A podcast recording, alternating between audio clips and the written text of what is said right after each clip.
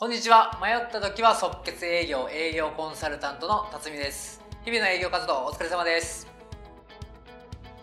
頑張ってお客さんのことを知ろうとたくさん質問しても結局着地点が分からず結論まるさん何が言いたいの？って言われたご経験はないでしょうか？あるいはちょっとだけヒアリングしてニーズもないままプレゼンに行っちゃってお客さんに結局あの今困ってないんで大丈夫です。って言われた悲しいご経験はないでしょうか？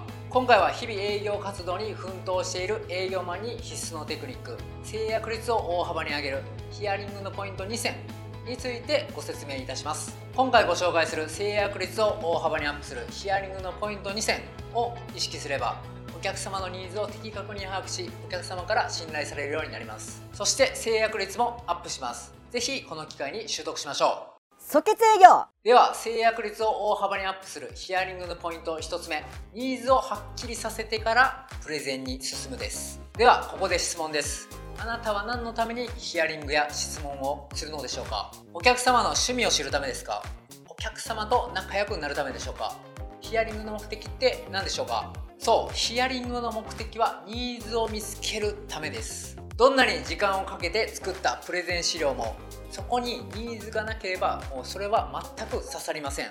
まずプレゼンをする前にはヒアリングしてお客様のニーズをはっきりさせることが大切です。極論。ニーズがはっきりしていなければもうプレゼンに進んではいけません。これは当たり前のことを言ってるように聞こえますが私も延べ何百人の営業マンの方とお話しさせていただいてるんですが結構ニーズがないままそのままプレゼンに進んでいる人が非常に多いです。ニーズがぼんやりした状態でそのまま商談に進むとあなたの制約率は大幅にダウンします。ではここでお客様のニーズをはっきりさせるというのはどういうことかここでちょっとクイズを出しますので実際に考えてみてください。あるホームセンターにドリルを買いに来た男性がいました。でどこを探してもドリルがないのでその男性は店員さんに尋ねます。すみません。ドリルはどこにありますか？そして店員さんがこう言います。申し訳ございません。あいにくドリルは売り切れです。そこで男性はありがとうございます。わかりました。と言って帰って行きました。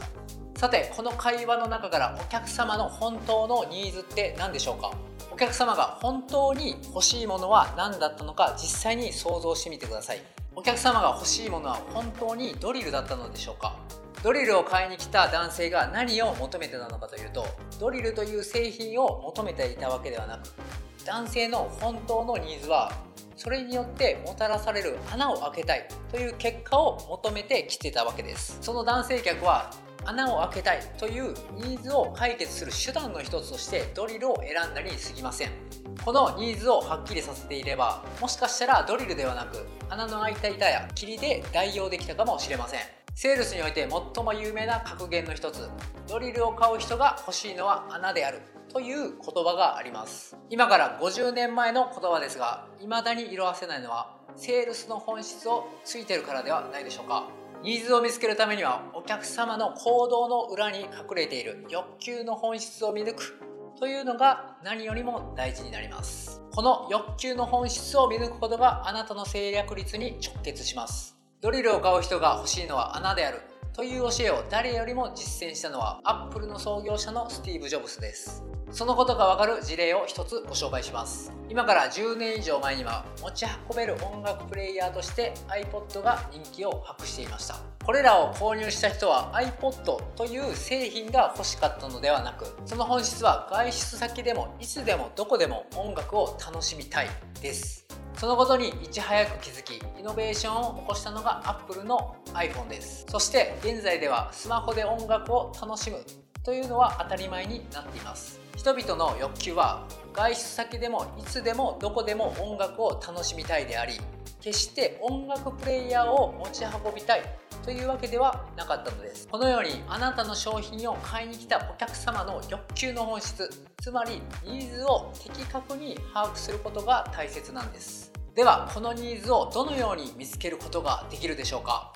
トヨタ生産方式の生みの親と言われている大野太一氏の名言になぜを5回繰り返せという言葉があります。